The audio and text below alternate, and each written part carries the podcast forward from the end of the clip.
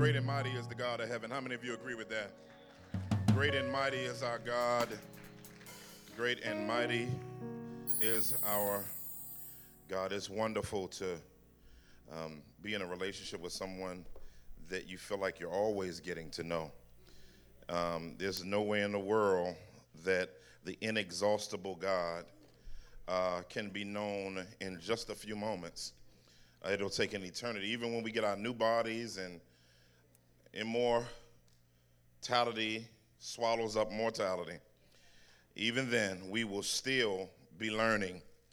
Um, and uh, angels who have been with us way before us have been with him still are getting to know him. And, um, and so um, I'm excited. And the Bible says we were made a little bit lower than the angels just for a little while. And so God, being rich in mercy, is going to put us above the angels. Ain't that crazy? And they know him better than us, but we'll get there not knowing him as much as they do, but we'll know a whole lot of stuff once we get there. But the thing about it is, we will know him and enjoy him at the same time. And we will be uninhibited, unlimited in our ability to bask in the glory of the mighty one who was, who is, and who is to come. If you're his, you should be thankful. Uh, you should be thankful that your future is set. Every time the enemy uh, would determine and talk to you, like the whole preacher said about your past, you just remind the enemy of his future um, because um, your past was dark, but his future is darker because Christ's blood has washed away your past. How many of you glad about that? How many of you you glad, you glad, you glad that he has taken control and done only what he can do? I'm glad to have Pastor Larry back from Malawi, Africa. And what a great work. I'm hoping he'll give us a testimony at some point to talk about what the Lord is doing, has done, and how over the next few years we can come alongside our brothers and sisters there. Um, I, I, understand it's seven graduates, seven or eight? Ten graduates. Okay, ten graduates from PTIM, and we're excited. 13 churches now. Wow. Oh, come on, y'all. 13 churches. Amen. Amen. 13 churches planted there in Malawi and beyond, and we're thankful for God's work of doing global ministry. That's why we hear, that's why we give, that's why we sacrifice, because we want to proclaim the gospel. Um, if you were here last week, you know that we are taking, in, in the United States particularly, out of Epiphany Fellowship, um, we are actually taking a 24 to about 36 month break from planting churches from Epiphany Fellowship so that we can shore up and strengthen Epiphany Fellowship, uh, both in discipleship and mission. And so we are going to need all hands on deck with this. I believe that uh, Epiphany can be beyond the normal 10% of people investing in it. Uh, usually, most churches have 100% of the work done by 10% of the people. And so um, I, am praying that that stat would be skewed uh, very heavily um, our life groups to be increased, our evangelism and outreach efforts in the neighborhood to be increased, and then also your edification of your soul and spiritual growth to be increased and strengthened, and also your giving to go up so that we can do more of what God has called us to. Somebody should have been shouting amen right there. It's okay, it's okay. I'm, I'm, I'm by myself and I'm excited. I want to reach some people this year. I'm convicted. I was praying on my way here and just praying for revival in Philadelphia praying for a revival. I'm praying for boldness to proclaim Jesus to people. Amen. That we would open up our mouths and tell someone about the goodness of Jesus Christ. I want to baptize a bunch of new believers. I want to I want to see people with testimonies coming out of stuff, coming off of drugs, coming out of broken stuff and uh, uh, pride and greed, and, and God saving them and drafting them in and them being brand spanking new people to the glory of God through Jesus Christ. That's why we're here. And I'm thankful. I'm extremely thankful for that. Well, let's stand to our feet. One last announcement. We will be transitioning Bible translations in a few months. And so we'll be going from the ESV to the CSB. And um, there are a couple of reasons for that. Um, it's reliable and it's readable. So it's, it's a great translation. I'm actually uh, a, a part of the team that affirmed this translation with a bunch of other scholars and theologians, and we're excited about it. And uh, as a matter of fact, ESV is on a written on a uh, is uh, translated on an 11th grade level. Y'all can stand. Um, translated on an 11th grade level. But what I like about um, the the CSB is it's it's on a sixth grade level, which it's good and it's reliable still, but it's on a sixth grade level, which gives us the ability uh, to engage younger people and people with uh, wrestling with their reading levels. They can engage in, amen, somebody, with the Word of God. And, um, and we want the Word of God to be accessible. And one of the things that I like, I've, I've, been going through it myself. I won't be reading from it today. I'll be utilizing the ESV to love on y'all and um, today. But I, I, you know, I, it, the prophets are even easier to read. So those of you who started Isaiah and stopped like in chapter two and a half and went back to like Ephesians or Proverbs, we're praying that you're through the Bible Pro. Y'all know I'm telling the truth. Y'all got in Leviticus is like, God, I know it's the word of God, but not not right now. I'm not going to engage this. Y'all know I'm telling the truth. That's why y'all laughing. And so and so I, and so as I've been going through Isaiah and reading through, it, I've been like, dang, it's it's it's pulling me in even more. I like this. And so um, and so just cause just because you're real, real smart, um, and I know we got a lot of brilliant people in here, watch how accessible it is. And I'm excited about that. The elders liked it. And uh, B&H, my, um, my publishing company that actually publishes most of my books, they are giving, they're, they're putting it out and they are giving our entire church free copies. Amen. So we will talk more and more and more about this. If you want to know more about it, go to csbbible.com. You can find out all kinds of information. You can see our endorsements, my endorsements, all of our endorsements of this translation. All right? Let's dig into it. We're almost done. We got one more sermon in this series. And so um, we are finally finished Second Corinthians in a minute. Uh, and so um, let, us go ahead and you start on three. One, two, three, go.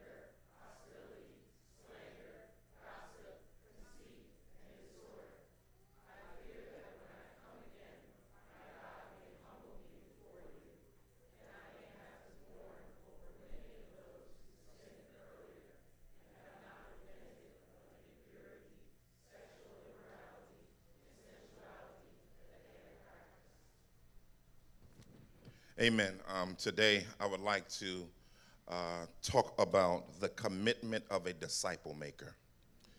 The commitment of a disciple maker. Let's go before the Lord. Father, we are thankful that getting saved makes us a disciple, not our obedience. We obey because we're disciples, not to become disciples. Uh, you call us to show and prove, though, that we are by bearing much fruit. and that comes from abiding in you. And God, I pray today as we enter into these last few chapters that uh, we talk through the good and hard stuff that helps us to be better. I pray that you would give us hope in the midst of it, transform lives, and give us focus in Jesus' mighty name. Everybody good that said? Amen, amen, amen. I don't know if you ever, how many of you ever written a letter to someone? Like written a letter, written, hands up, you know. I know we're in a whole different age. I, you know, I think it's real un- impersonal if somebody has a friendship with you and he send you an email. It's just weird to me. Um, it, it is, it is, unless it's like business or something, or you send me an email. It's just weird. But, um, but writing a letter um, is something about the pen, something about seeing the stroke of the hand, something about uh, seeing the lettering and uh, the intensity, particularly if uh, you can uh, understand people's uh, handwriting. I got doctor's handwriting, uh, my wife says, and so only a pharmacist spiritually can understand my writing. But, but it's interesting that letters are sent to communicate some of the most personable, relational information and what's beautiful about letters is when someone passes away, having their writing is different than having an email from them. Um, having what they penned to you and what they said to you and what they took the time to stroke their hand to communicate, it's just a beautiful thing.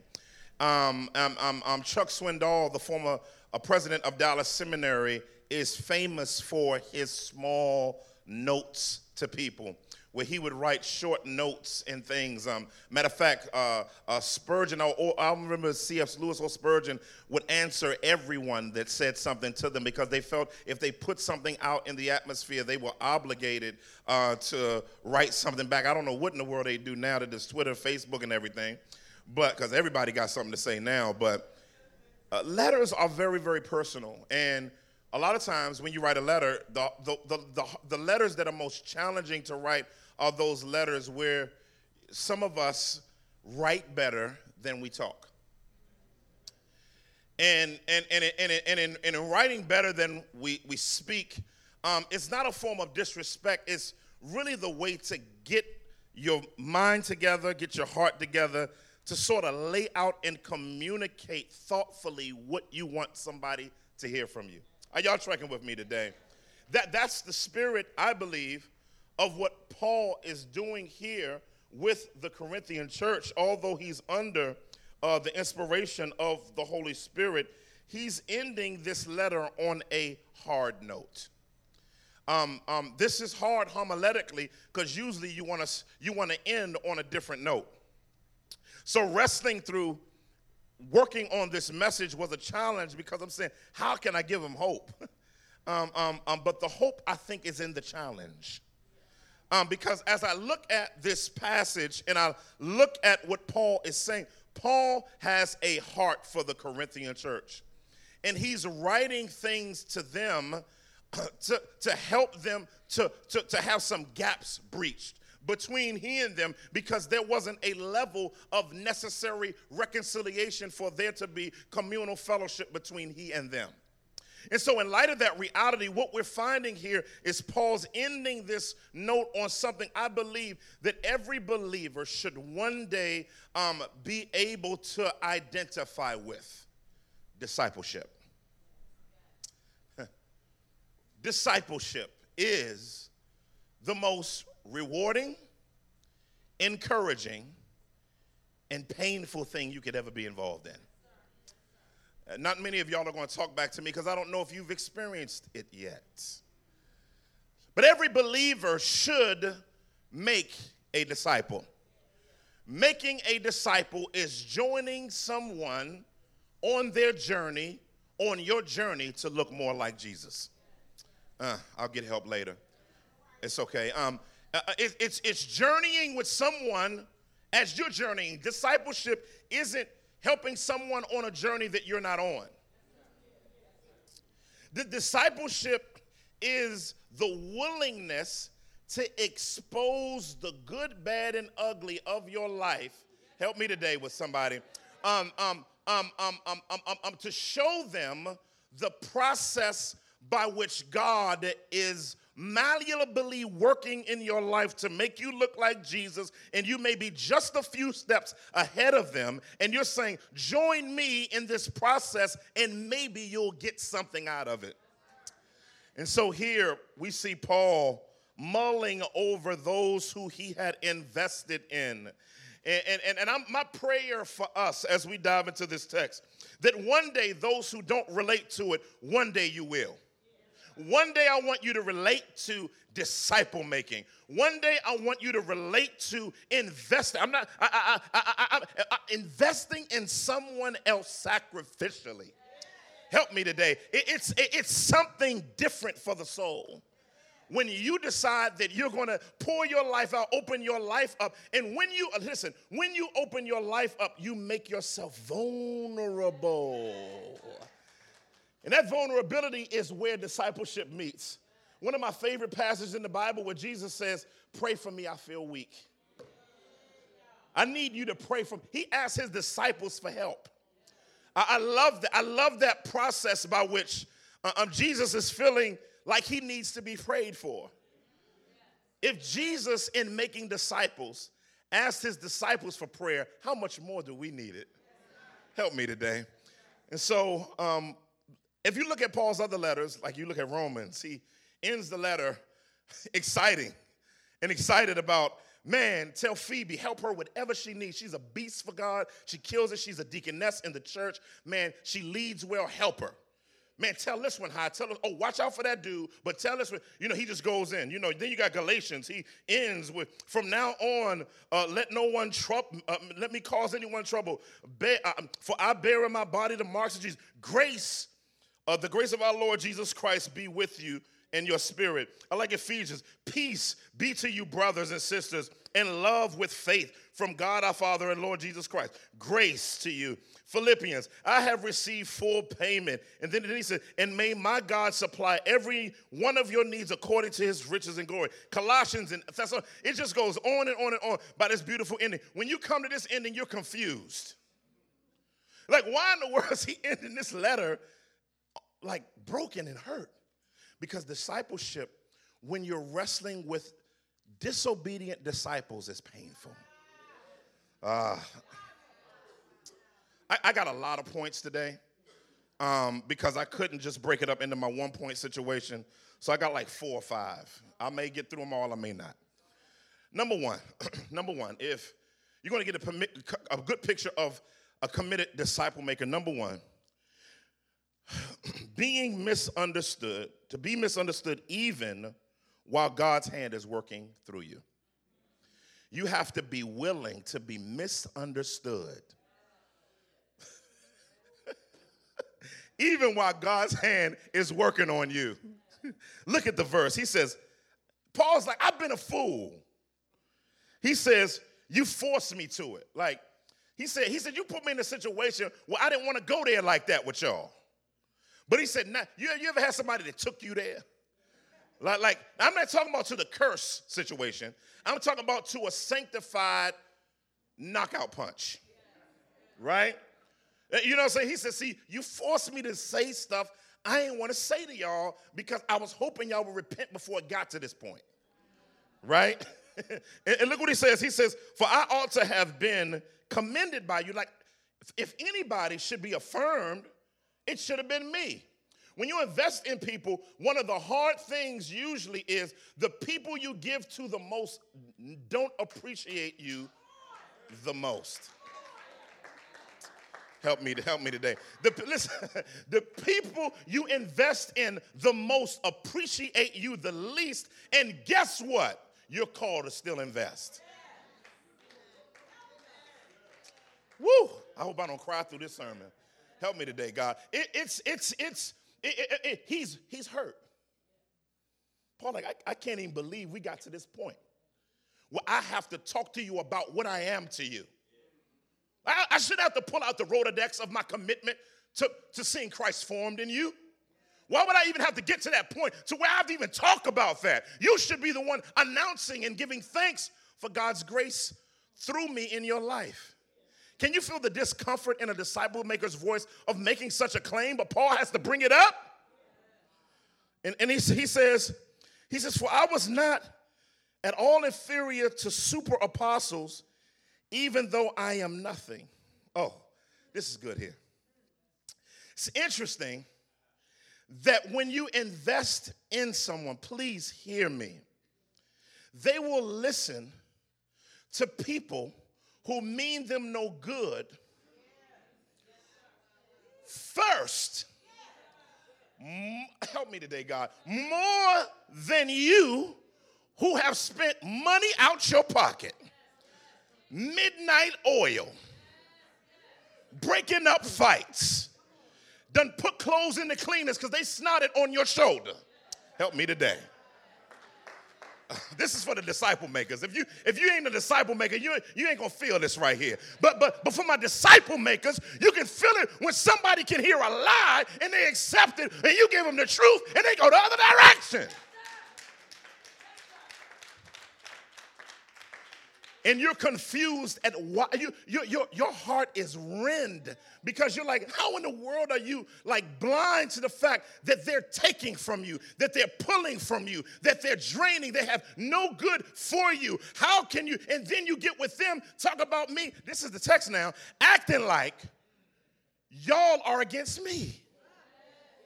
Lord have mercy. See discipleship is just like that. At times you will be betrayed in discipleship. Ah.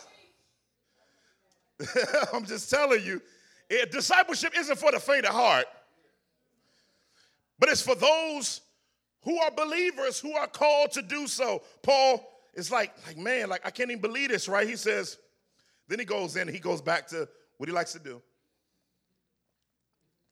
He says, the signs of a true apostle. I like that. He said, The signs of a true apostle were performed among you with utmost patience. Oh, I wish I just had time to just open that up. Paul, talking about the fact that he did signs and wonders through his own hands. And there was possibly not a quick response to the message of the gospel because the signs and wonders were given as a way to affirm the message. However, Sometimes, when God uses people to affirm you to a person in discipleship, you have to be careful of a disciple, as a disciple maker, of rushing people. Ah. See, see, one of the things, uh, one of, one of the things about a disciple, being a disciple maker is you want more for people than they want for themselves. That's your job. Your job is to want more for them than they want for themselves. The challenge is getting impatient with how God grows them. You have to be careful of getting frustrated because, listen, only God can grow someone. Your teaching doesn't grow them. Let me, oh, God, help me. Let, let, let me break that down. Teaching exposes them to what they need help in. They have to grab a hold of it and internalize it. Then God adds the growth. God adds growth. People don't grow themselves. That's why the Bible says, work out your soul salvation with fear and trembling. So that means you grab a hold of the stuff that makes you look like Jesus. But the Bible says right after that, but it is God who works and wills in you his good pleasure. God can't work his good pleasure in disciples that you make until they grab the stuff you give them. Help me today. And you have to be patient with their process. You, you, you, you, you, you, you, you, do, you do need a place to vent, though, because you can't vent everything to the people you're mad at.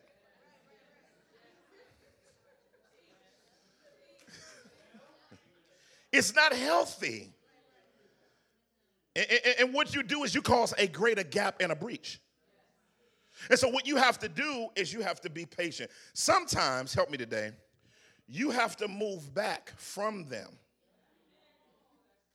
Because sometimes, after your season of voicing is up, you have to move back with them, from them, sometimes for God to work. Because when your disciples don't like you no more, you have to back up. Oh, y'all see y'all. Oh, help me today. I gotta take off my jacket right now. Um, see, see, see. And what you have to do is you have to. You, it's just like raising kids. You can do whatever you want, but when they get grown, you can't go in a 26 year old child's house and tell them what to do in their house. Just like, all right, you out my house, you out, you out of my pocket too, right? right? I heard the, all the grown parents, they said, Amen.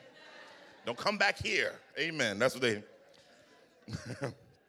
he says, with signs and wonders and mighty works. He talks about his affirmation of being an actual apostle. I like this because he's helping them to understand his work and his commitment to them and how they had counterfeit folk around them. They had counterfeit folk around them that around the Corinthians in particular that didn't have the Corinthians good. They just wanted to use the Corinthians for their own agenda.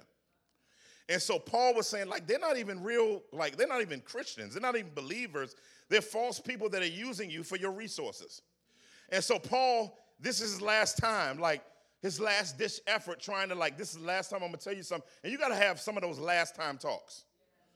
You gotta have, like, those last time talks with some folk where um, God hasn't provided peace in that relationship, but you got to say the last things to them to help them. Because the Bible says, as far as it depends on you, be at peace. So you can't, you got to be careful of letting how you feel they feel about you get in the way of you pressing beyond their hatred for you. Man, I got to move, man. It, it, it's verse 13. Look, look at verse 13. He says, For in what were you less favored than the rest of the church? Paul said, like, what did you didn't get from me that the other church didn't get? Did I like give you a subsidized gospel? I didn't give you like a section 8 gospel. Like, and I don't mean that in any type of derogatory way towards anybody that's on section 8. But I'm saying that in a way of there's no subsidized someone paying for and you pay less or get like that. Like Paul said, you got the exact same commitment that every other church got. Now, what was interesting about this though, he says, he says, he says, except one thing, no. You didn't pay me. They paid me to serve you. Because, see, in the Corinthian culture, they like to pay for wisdom. So, in other words, in their culture, um, they had street MCs. I, I have to break it down like that. They had street battles. You know, like, you're gonna get this work type situation, right? Some of y'all know what I'm talking about. No, some of y'all don't know what I'm talking about. It's okay. Some of y'all, my young folk know what I'm talking about. You're gonna get this work. All right. So they had, so what you would do though is you would, when, when you saw a dude street battle or a lady street battle, you like, the well-to-do was like, I'm gonna pay them to come to my house. Like, you know how at like something you pay for somebody to play the violin for you while you eat with your spouse or whatever, or your, your significant other, they would pay for people to come to their house and just spit for them. Uh, uh my bad. Rap. Uh, my bad. Somebody's like, spit? Pay for spit? What? What is this? An Aerosmith concert? What is it's happening? Some, it went. Over, I know. It went over your head. Anyway. um, and, and so what they would do is they would hire a person to hear them as a way to, for enjoy, artistic enjoyment without internalization. so, as a form of contextualization, Paul says, Let me not receive an offering for them because their disposition towards investing in the ministry would look more like them hiring me to just enjoy what I have to say and not internalize the gospel. So, what I'm going to do is, I'm going to raise support from other churches so that I can go in and that won't be an abhorrence to them. So, because they didn't pay for it, they didn't value it. This is too much for Sunday morning. It's just too much. And, and, and, and, so, and so what happened was is they don't value Paul, but these people came in who are false, who are asking for payment. They value them because they met them in their fallenness. But Paul is trying to take them beyond their fallenness, and they can't see the difference between being bribed, being pumped, and being pimped than being ministered to. oh, help me. In discipleship relationships, you're going to always wrestle with people misinterpreting you. You're going to always have, you're going to have a lot of come to Jesus moments. a lot of moments. And see, let me just say this for the disciplee. Some of you are on the other side of it and you're saying amen. You're the disciple, like the Corinthians. You need to now submit yourself. Let's just flip it real quick. We'll come back to the disciple maker and say, you need to flip the scripture. You need to, you need to learn how to hear something. You need to learn how to hear a word, a hard one, so that you can grow and look more like Christ. You need to hear some stuff. Don't complain about not getting invested in if you don't get around the places where investment happens. That was for free. Next point. Next point. Go the extra mile to close relational breaches. That's what a disciple maker does. You go as a disciple maker the extra mile to close relational breaches. Oh man, look at what it says. It says, Here for the third time, I am ready to come to you. Paul done been to them two times already. There's a lot of beef in the atmosphere. You ever went somewhere where you knew the beef was strong, but you still went anyway? You knew you could have got jumped. You still went, right? Jump means get beat up by a whole bunch of people. Sorry. Right?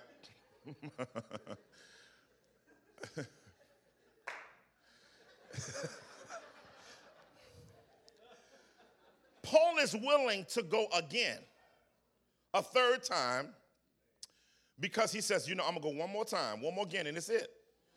And that's it. I'm gonna try again for you to interpret my commitment to you a different way. Mm. He says, and I will not be a burden to you. I'm not asking you for anything. He said, For I seek not what is yours, but you. That is a beautiful verse. He said, I, I don't want your stuff, I want you. That's beautiful. The center of discipleship is someone knowing that you want their good. That's what disciple makers do. Say, I don't want your stuff. Don't give me a present. Don't give me a birthday gift. Don't give me a, a shout out. All I want is you. If I walk away from this naked but loved, that's enough. That, that's enough. And we're reconciled. That's enough. If we can be reconciled and that's it, we never talk again, but you don't talk bad about me, I don't talk bad about you. It's, it's, he, he said, I want you, uh, help me. He says, he says, for children are not obligated to save up for their parents. This is beautiful. This is beautiful. He said, kids aren't necessarily obligated to take care of their parents financially. He said, so I'll take, I'll bite the bullet. I'll, I'll pay my way to come meet with you. This is just straight real ministry right here. I'll pay the way. Matter of fact, I'll pay for the meal. How much it costs for you to get there, I'll pay for it. In other words, he wants to over communicate that I don't want anything from you. I remember when I was reconciling with somebody and we had to have a mediator, trying to reconcile with a guy I was engaging. And I, I called for the meeting with two people and I said, I'll pay for your plane ticket. Whole nine. I ain't had the money, but I was gonna find it. Right? And, and, and I, I told my wife, we was like, yeah, and I, I wanted to go the extra mile, and I hated every minute of it.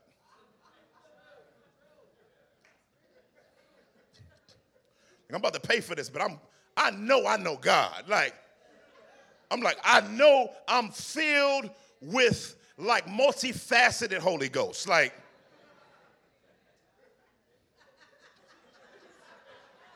I'm paying you for you to halfway cuss me out.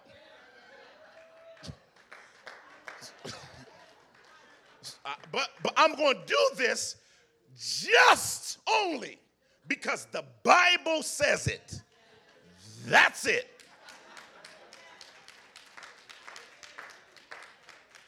My affections will come along one day.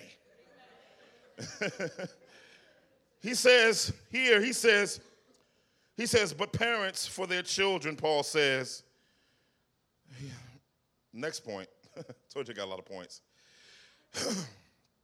Make exhausting investment without encouraging gratitude. One verse. I will most gladly spend and be spent for your souls. Wow. I don't even have to exegete that. It's amazing. In other words, you go the extra mile, you're willing to like exhaust yourself, even though you got a full schedule of things to do.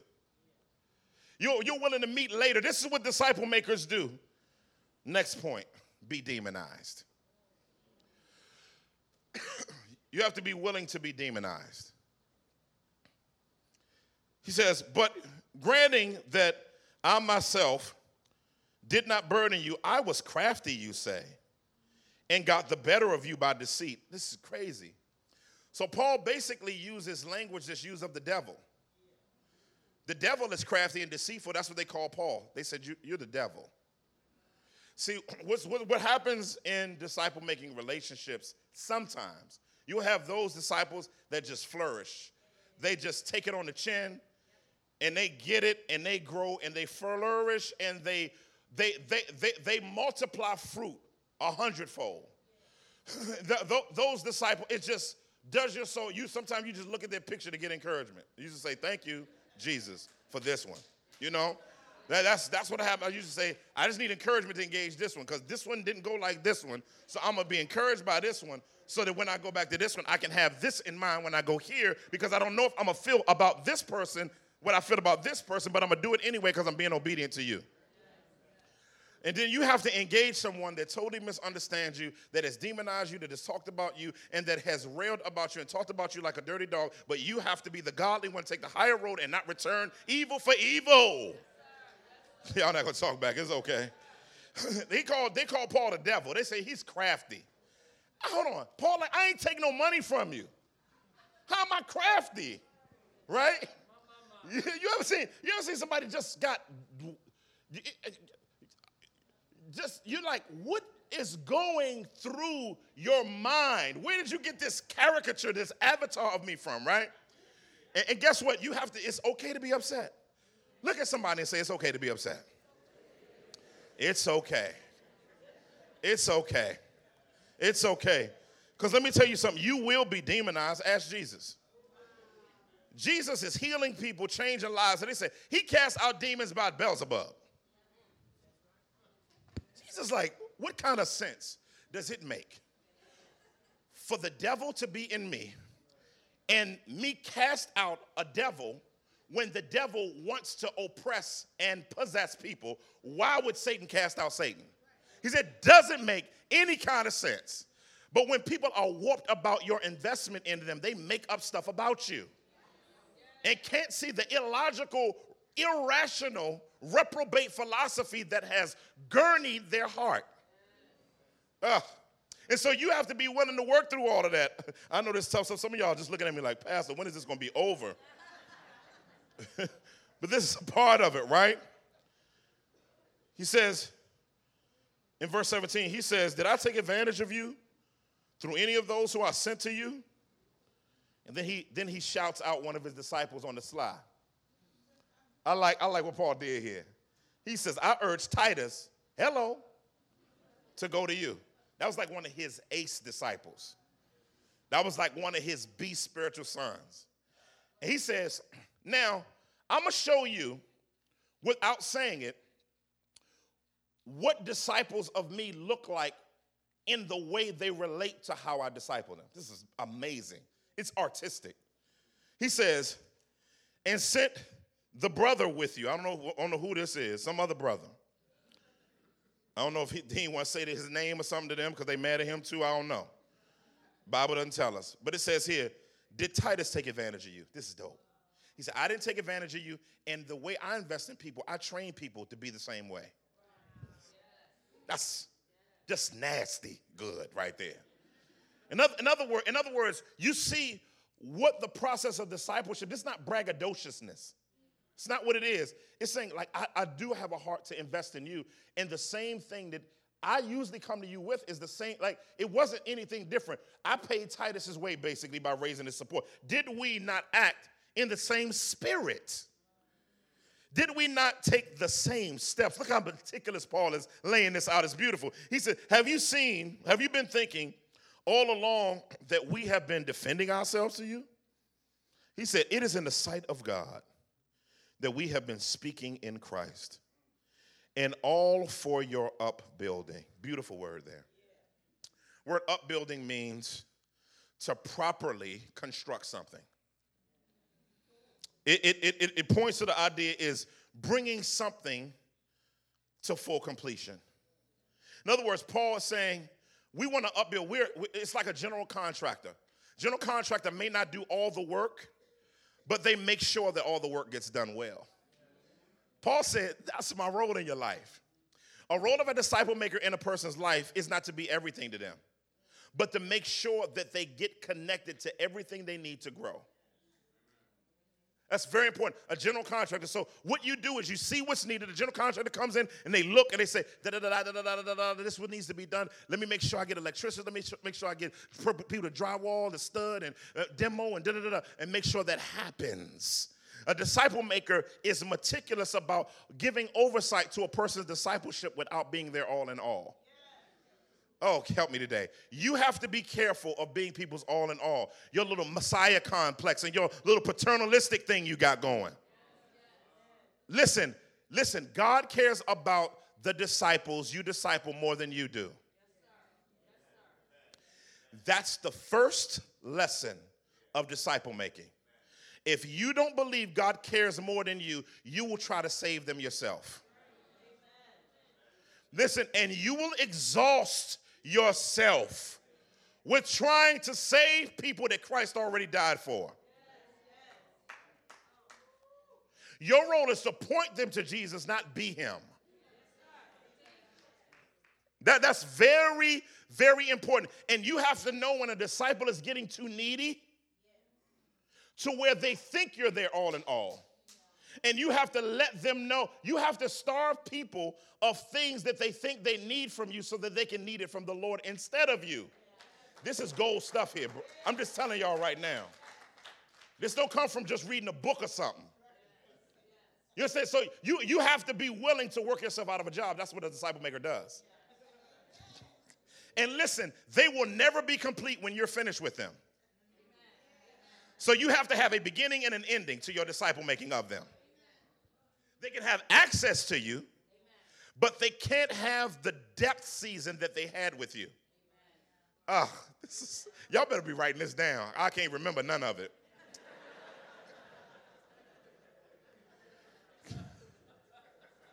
I'm not going to, you say, what did you say? I'm like, I don't know. Listen to the podcast. but, but this is very, very important. This idea of upbuilding, he called them beloved. This, this, his wording is amazing. This, he's loved by God and me. Deeply loved. Like even in the midst of this beef, you're loved. Don't let beef and hurt from a disciple make you treat them tragically. He calls them beloved. Last point, I'm out your way broken about a disciple's lack of progress. It's crazy that's the last point. But disciple makers, whenever there's a lack of progress, you're broken about it. Look at what he says. He said, For I fear perhaps when I come to you, you not uh, uh, that I may find you not as I wish. He said, I would hate to get there and we still at this point. Then he says, and that you may find me not as I, you wish, meaning, I hope you wish me from the right perspective versus the false perspective that you have. Is key. He says that perhaps there may be quarreling between us, jealousy, anger, hostility, slander, gossip, conceit, and disorder. Like, that's not what I want to happen when we get with each other. He said, I fear that this is what it's going to turn into. It's going to turn into just a stalemate verbal war and a character war. And that's not what I want out of this. He ends it by saying, He said, I fear that when I come to you again, my God may humble me before you. What does he mean by that? He says, and I may have to mourn those who have sinned earlier.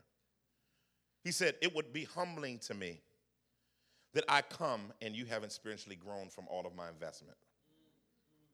He See, that would humble me. The idea of humble here points to brokenness. The, the, the thing that a disciple maker wants is for the people they invest in to be better than them. then he says, he says, and have not repented, turn, change, changed your mind of the impurity, sexual immorality, sensuality that they have practiced.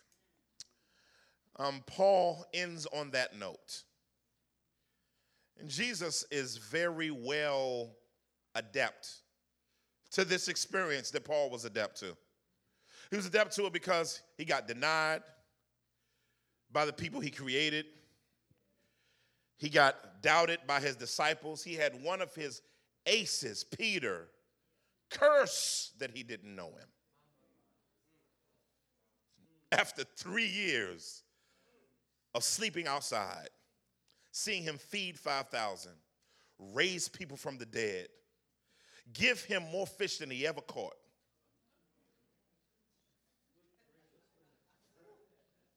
That's Jesus went through that. Jesus went through investing in people and them saying, deuces. But this is the difference between you and Jesus. He knew that they were going to do that because it was prophesied. And he still invested in them because he saw that there was a, another side to what God was going to do in their life, even though there was a deep breach in their relationship. And one of the best scenes in the Bible, best scene in the Bible, and I'm done, is someone was on the shore, couldn't quite see him. And he yelled at the people, he said, Hey, friend, you catch anything? He says, Nah. We've been out here for a minute. Cast your net on the other side of the boat. He's like, Am I the fisherman or you the fisherman? Bible says Peter did it. And it reminded him of the second time he met Jesus in Luke 4. And he didn't know who it was because he couldn't see him. He just knew that the catch reminded him of his Lord. The Bible says that he jumped in the water and swam to shore. And Jesus had already had fish cooking for him, even though he had caught fish out there. The Bible said Jesus, the resurrected Christ, with his own hands made breakfast for the guy that betrayed him.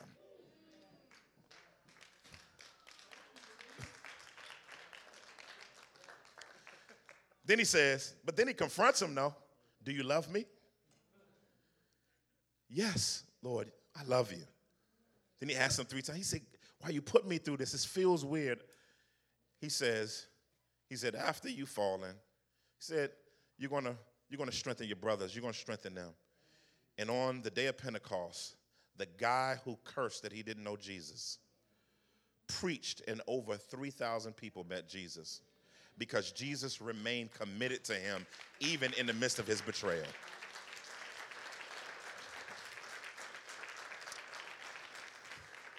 What it means to be a disciple maker is not to give up on people, even when you want to. And giving up on people doesn't mean you're always in their life specifically, just means that you think rightly about them in wanting for them what God wants for them, even if you're not the one to give it to them. Father, we thank you. And we bless you for your mercy and for your grace. That you would teach us the truth about disciples. It's, it's unbelievable. Um, being a disciple maker. Um, it's spiritual parenting. It is. Maybe someone here doesn't know you today and they're not even a disciple yet because they haven't met you as Savior. Maybe you're here today and you don't know that Jesus Christ died on the cross for your sins and was raised up on the third day for you. Would love to engage you and talk to you about the fact that Christ died on the cross for your sins. You don't have to pay for your sin anymore. He already took care of it. Raised from the grave, all power, coming back with a numberless fleet. Will you put your confidence in Jesus that He died for you today? Died for your sin so that you wouldn't experience God's wrath. Slip your hand in the air if you want to meet Jesus as Savior. Anyone? So I want to meet Him today. I want to meet Him by grace alone, through faith alone, through Christ alone. Not Jesus and anything, but Jesus and Jesus alone. Anyone, anyone, anyone want to meet Jesus.